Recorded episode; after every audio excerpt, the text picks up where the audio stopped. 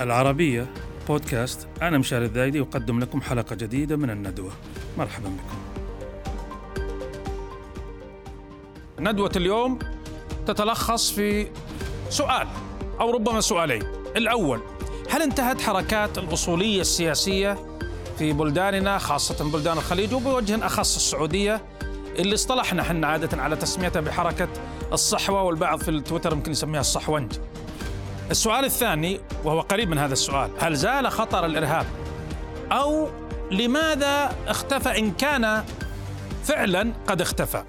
هذا موضوع صالون اليوم من الندوة، وشركاء النقاش والحوار في هذه الندوة هما الأستاذ عبد الله بن بخيت الكاتب والروائي السعودي، والأستاذ حمود الزيادي المختص في شؤون الجماعات الإرهابية. الله يحييكم. عبد الله، قضينا والله أنا أعتقد من الصعب أن ندعي هذا الادعاء، لأنه ما بني في أربعين سنة لا يمكن إسقاطه في خمس أو ست سنوات، وخصوصا إذا ربط بالدين. يعني معظم ما جاءت به الصحوة كان دائما مقيد بالدين، والناس طبعا بصفتها طبيعتها مؤمنة وتؤمن بالإسلام، و وفي نفس الوقت يعني لا تستطيع الخروج بسهولة من ربقتهم. يعني لو قلنا مثلا عن العباية مثلا، تجد أن الناس غير واثقين الآن من الخروج من الصيغة العباية اللي طرحتها الصحوة، الشكل إيه الصيغة هذه أو الشكل هذا، لا يدركون حتى الآن ما هي الصيغة التي يجب عليهم الذهاب إليها أو العودة إليها بحيث يعيشون. وأيضا في مسائل كثيرة جدا فن ولا نعم، يعني التحريم في الصحوة راح أبعد مما يجب، راح بعيد جدا، وبالتالي العودة ستكون متعثرة قليلا. الناس ما يدركون هل هذا حرام ولا حلال، الناس تبي تتمسك بدينها يعني في النهاية لن يتخلص.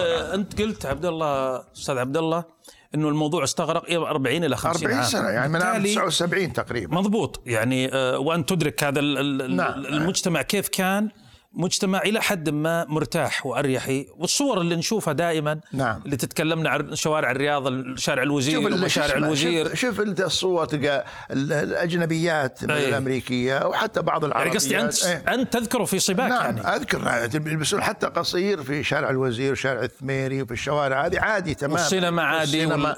في النوادي بدأت بدأت تأخذ فلوس على الناس، يعني بدأت يدفعون لهم بشكل تنظيمي ولم يمسهم أحد. والمجتمع ما كان متوتر أبدا، ما كان ولا كان عنده الاستعداد إنه يروح أبعد. بالعكس كان في السبعينات كان في نهضة ضخمة في المملكة مع تدفق يعني النفط وكذا، بدأت الدولة تضخ الأموال في يد الناس، وبدأوا الناس وبدأت البنية التحتية، المجاري والكهرباء وإلى آخره. بدأ الناس ينفتحون على لندن وباريس والقاهرة وبيروت وبيروت وغيرها.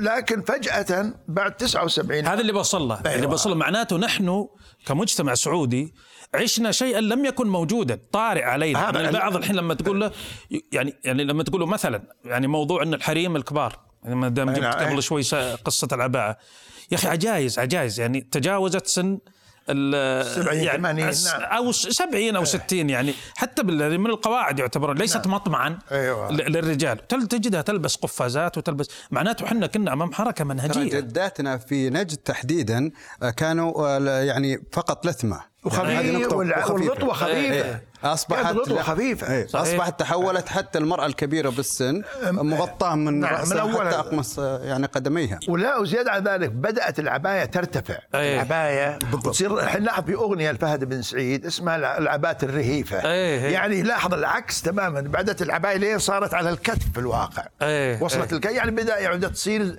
مجرد زي الشال أيه. أيه. فك... هذا على مستوى الزي، لكن تكلم عن جبطاري فهد بن سعيد أيه. حفلات الغناء في كل مكان، في الأعراس نعم. في يعني أنا قصدي دائما والله يقول هذه يا أستاذ حمود، يا أخي إحنا أستاذ عبد الله خاض تجارب ومعارك يعني ما نبغى موجودة السجل، ما بعد نقول إحنا الآن في دعوة إحنا خرجنا من من من عهد الصحوة وخلاص وأصبحت جزء من الماضي. أنا أشوف كأنه خلاصة فيها تسرع شوية يعني. أي أنا أعتقد أنه لا، الصحوة زي ما تفضل الأستاذ عبد الله أربعين سنة أسست يعني اخترقت المجال الاجتماعي، وهذه النقطة مرة مهمة. سيطرت على المجال الاجتماعي في كل يعني في التعليم، في الحياة اليومية، في المساجد، في كل مراكز الحياة، في الأسواق، في كل مكان الصحوة حاضرة بفاعليها، وأصبح الإنسان مقيد من خلال هذه المنظومة الفكرية التي ترتبط بمنظومة سياسية إقليمية حتى، لأنه الصحوة لم تكن مولودة من المجتمع السعودي، هي نتيجة المد الفكري الإخواني. بالضبط بالضبط التكفير والهجرة يعني لها رعاة لها رعاة وبالتالي ثم إدارة, إدارة. ثم وصلوا إلى مؤسسات التعليم، وصلوا إلى فاعليات ومناطق المجتمع الفاعلة، أصبحوا يسيطرون على المنظومة الاجتماعية والمجال الاجتماعي أصبح تحت يدهم، وبالتالي أصبح الفكر هذا يغذي على المستوى الشكلي وعلى المستوى الأيديولوجي. أيه. وبعد ذلك مع تفجر الأزمات في المنطقة نشأ منهم الجماعات المتطرفة المسلحة التي بدأت تتصادم أحيانا حتى مع هذا التيار الذي يعمل على مستوى سياسي بعيد أنا استراتيجي. برجع المسلحة لأن احنا قلنا للصحوة والإرهاب، مع العلم أنا أذكر في حوار سمو ولي العهد في أكثر من مناسبة يربط بين التطرف والإرهاب، لأنك في النهاية الإرهابي اللي يشيل حزام متنسف آه ناسف نعم. ولا قنبلة ولا يقتل ولا يفخخ سيارة ولا هو, هو هو قبل كان متطرف أي أندر جراديويت وبوست جراديويت يعني كان يعني أي يعني أعطيني على قولتهم إرهابي متطرفا صغيرا نعطيك إرهابيا كبيرا. حنا مشكلتنا في التطرف يا عبد الله، يعني وصلنا مرحلة رفض قبول أي خلاف. يا رجل أنا أذكر أشياء خلافات داخل المدرسة الفقهية نفسها، يعني ناس يعني أنا بس في حلم من ذكر الأسماء، ناس أعرفهم أنا يعني من طلبة المشايخ الكبار عندنا في البلد، كان عنده رأي مثلا إنه شوف لاحظ، وهذا الكتاب موجود على فكرة اللي بيدور في جوجل، بس أنا ما استأذنت أقول اسمه، إنه يجوز الأخذ على ما زاد من القبضة من اللحية، يعني أنت اللي لحية كثة إذا حطيت ذا وقصيت يجوز، تراه يجوز وتراه ما أدري، ولا في كتاب هذا كبره شبوا فيه ومعارك حتى أصلاً وهو سخيف يعني صحيح. يعني الموضوع سخيف، شوف وين وصلنا شوف وين وصلنا الضيق العطن، يعني ما بالك تبي تطرح طروحات عاد على لا فكرية ولا أنت لو تمسك الدو... ما يسمى بالدعاة تلقى تسعين بالمئة مسذج، يعني ناس لا لا يدركون أي عصر يعيشون، أيه. وظهروا من القرى ومن أبساط أو من الحارات الشعبية، لكن عندهم قدرات خطابية خطابية والصراخ وأناقة ولبس. لو لو تحلل خطاب أي واحد منهم تلقاه زي الأولاد الصغار، يعني في تفكيره عن الجن يأكلون الرز وما عارف ولا لا، ولا اللي يقول لك سواقة قيادة المرأة للسيارة يؤثر على المبايض المبايض وأنه ثبت هذا بدراسات علمية خالصين بس معقولة يا عبد الله اختفوا الآن ولا أعادوا إنتاج نفسهم؟ لا أنا أعتقد أنه أنهم فقدوا القوة السلطة، يعني في كان كانت في يدهم سلطة، فهمت كيف؟ إنه يجرك من البيت يوديك ويجيبك ويدز عليك ويعلق يحرض عليك يحرض عليك أيوة، هذا كله فقدوه، وهذه طبعا لعبتهم كانت، وفي نفس الوقت فقدوا المنابر. لكن ما تركتها الصحوة من ثقافة معينة اللي هي الانغلاق، الإحساس بأننا فرقة الناجية، لا, لا يمكن إزالته في فترة قصيرة. لكن على كل حال واضح أن المجتمع متسارع بشكل، أنا كنت قبل كم يوم في واحد من المولات ما صدقت، يعني صحيح لابسين أسود معظم البنات، لكن لا أحد يطالع في أحد. أنا جلست في ركن أراقب الوضع، لقيت ما أحد يطالع في أحد ولا أحد يغازل أحد، تعايشوا مع الموضوع بشكل تلقائي وبسرعة وبسرعة غريبة. يعني كنت أتوقع أنا أنه يبغى لهم حماية، يبغى يعني شيء من البوليس ولا كذا، على الإطلاق لم تذكر يوم قبل قرار قيادة المرأة للسيارة كان في جدل كبير استنزف البلد عدة سنين، والإعلام الغربي استنزف البلد عدة سنين سياسية، وبعدين يوم جاء المقدمات أنه سيتاح الأمر، لا خلوه بالتدريج، لا ما أدري حطوا شرطة نسائية، خطأ خطأ لو سووه لو سووا بالتدريج. بس صراحة القيادة يعني الواحد لازم يسجل شهادة حق، القيادة اتخذت قرار شجاع وحاسم وأنهى الموضوع بالكامل بالكامل، وأصبحنا كأننا المرأة تسوق السيارة لها أربعين خمسين سنة من أسس السيارة، وهي ثلاث سنوات أربع سنوات. لو تقرأ ما نشر أو ما قالوا في المنابر تتوقع أن ستكون حرب أهلية أيوة. هذا كلام يعني أيوة. في الشوارع وبيختطفوا النساء وبيتم الاعتداء عليهم. العكس هو صحيح، أحيانا لو يصير لها بعض المشكلة وجدت من يساعدها. أيوة. أوكي. عادي يعني عادي, عادي. نعم. وأصبحنا أحيانا أنا أصبحنا أحيانا غرباء عند الإشارات اللي أكثرها نساء. أيوة. أيوة. واحتياج, واحتياج. احتياج حقيقي. نعم. يعني ربة منزل بالضبط. توصل عيالها للمدرسة أو أو تقضي لوازم أو تذهب بالضبط. يعني مشترى في الموضوع، هي هي حاجة إنسانية وحق إنساني، لأنه مثل مثل الحياة اليومية ما تقدر يعني طيب. تشل المجتمع من شلوه. أهم أدوات شلوه. الفاعلية والتي لها بعد تنموي، يعني هذا البعد التنموي اقتصادي و...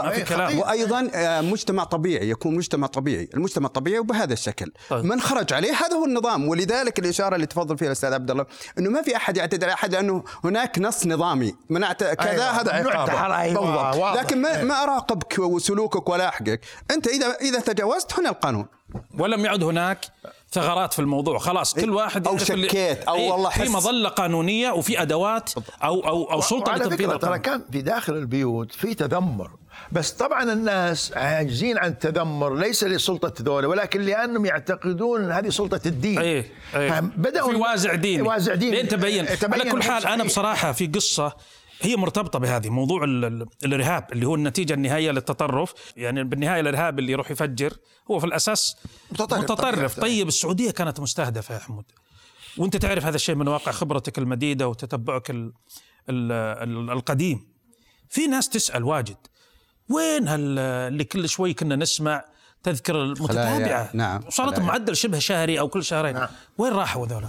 هو تنظيم القاعدة أو داعش أو داعش يعني في فترات كان في زخم كبير من هذه التنظيمات، وأصبحت لها بيئة في في المملكة من عوامل كثيرة، عوامل إقليمية وعوامل داخلية، من خلال الخطاب المتطرف من قبل الدعاة الذين يهيئون لهم الأرضية المناسبة، وإن كانوا لا يتصلون بهم مباشرة بالتالي يهيئون لهم الإمكانية التجنيد، حينما يهيئون العقول القاب. نعم يبرمجونهم حتى يكونوا قادرين. ثم تأتي هذه التنظيمات التي لديها محددات حركية عملياتية إرهابية إلى الاستقطاب، سواء من خلال الارتباط المباشر أو من خلال البث الأيديولوجي عبر وسائل التواصل الاجتماعي، خاصة مع قدرتها خلال السنوات الماضية والتي تفوق فيها تنظيم داعش في البداية بشكل هائل واستخدام السوشيال ميديا. السوشيال ميديا لدرجة أنه جند من مئة دولة على مستوى العالم من مناطق لم تكن تعرف أي عنصر ينخرط المحلية. أنا واحد فاجأني يقول كان في دواعش فلبينيين فلبينيين أيوة وصلت المالديف المالديف مكان صغير منهم دواعش. أيوة. الصين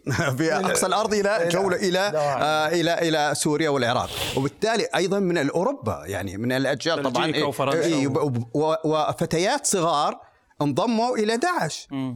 فبالتالي نحن نتحدث عن آه آه أولا آه هذه البعد الفكري، ثانيا أيضا الاضطرابات في المنطقة، الاضطرابات الأمنية وفشل دول إقليمية في السيطرة عليها. تقول يمكن هذا الاستنتاج اللي تفضلت فيه حضرتك صحيح ويمكن مو صحيح، بمعنى إحنا كإعلام وكنقاش عام ما عدنا نتابع القصة دي ولا هي موجودة.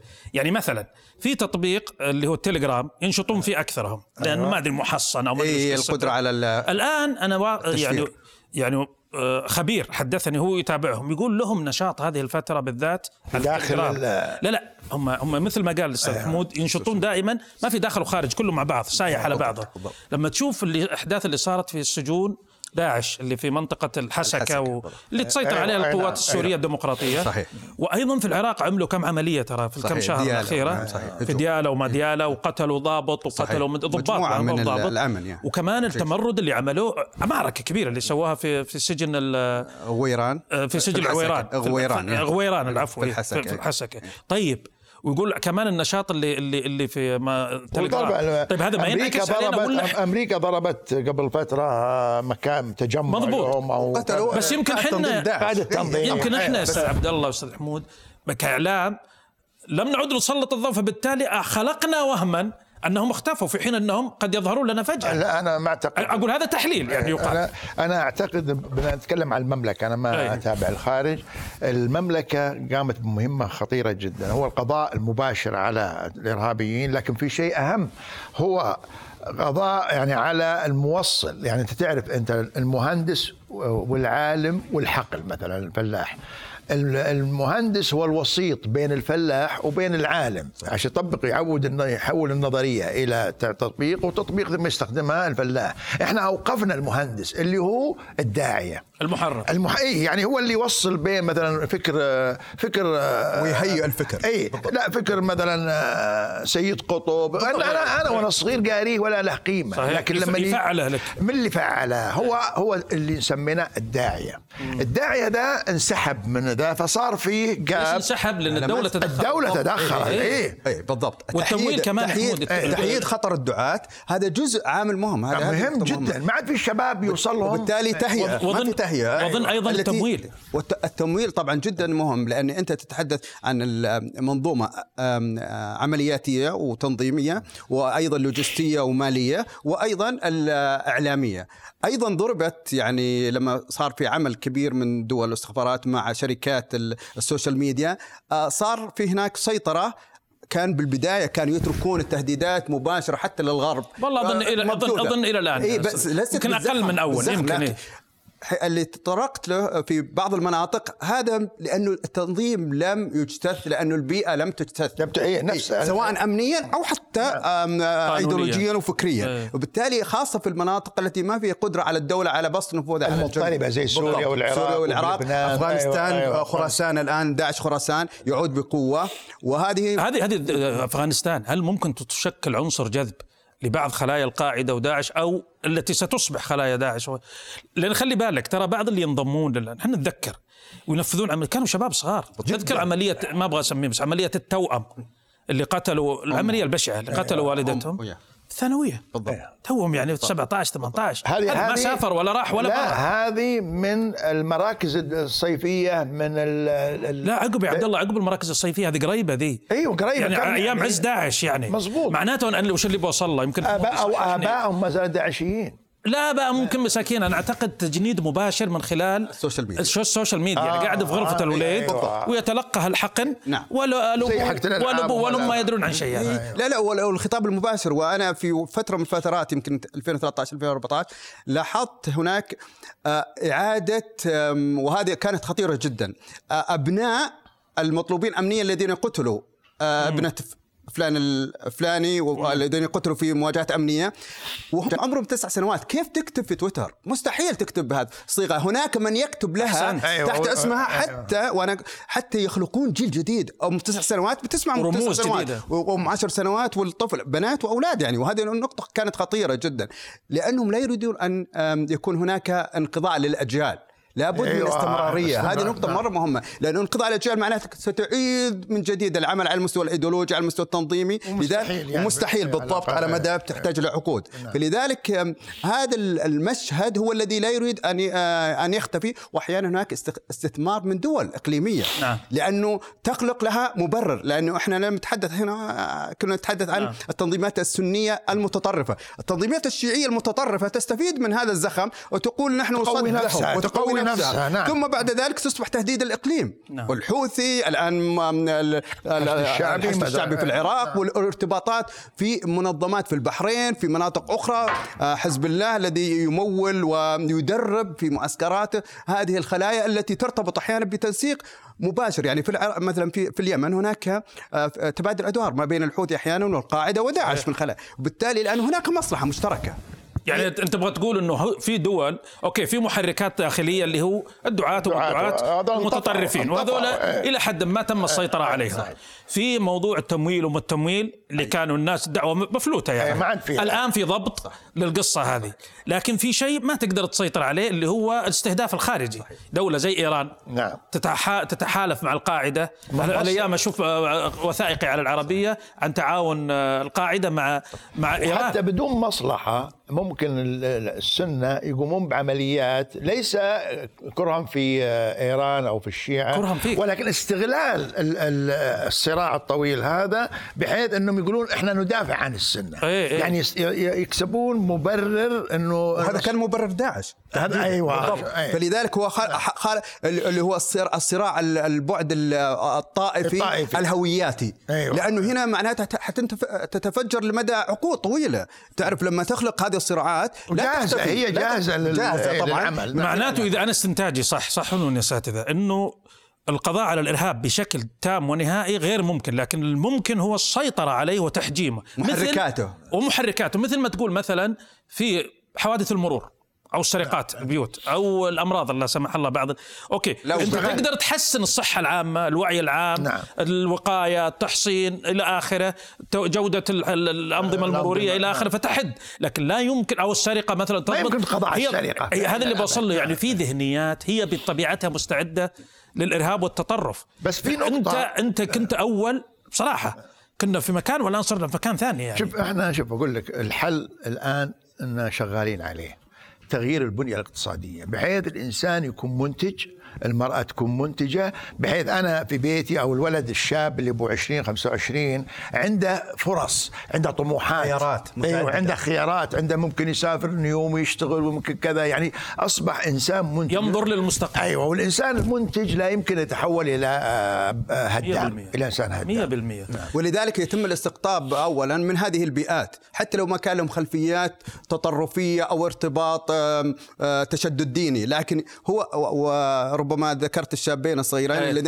هذول جزء منهم لم يكن لهم خلفية أصلا، يعني من خلال الدراسة التي حدثت لم يكن لهم خلفية ارتباط بتشدد، كانوا نعم. أطفال يلعبون عمرهم سبعة عشر، لكن جيتهم من هذا تضييق الخيارات، جاء هذا يعطيهم خيار، يقول لك أنت الخيار هذا على طول تروح للجنة، وهذا الخيار أنت قدام والدين ما ما ما يحمون. عبد الله عبد الله أنت قديم تكتب مقالات لمناهضة هذا الفكر وتعرضت وخضت معارك. الآن بدل ما تنشر في صفحة الجريدة صرت تنشر تنشر في الجريدة وتنشر في تويتر.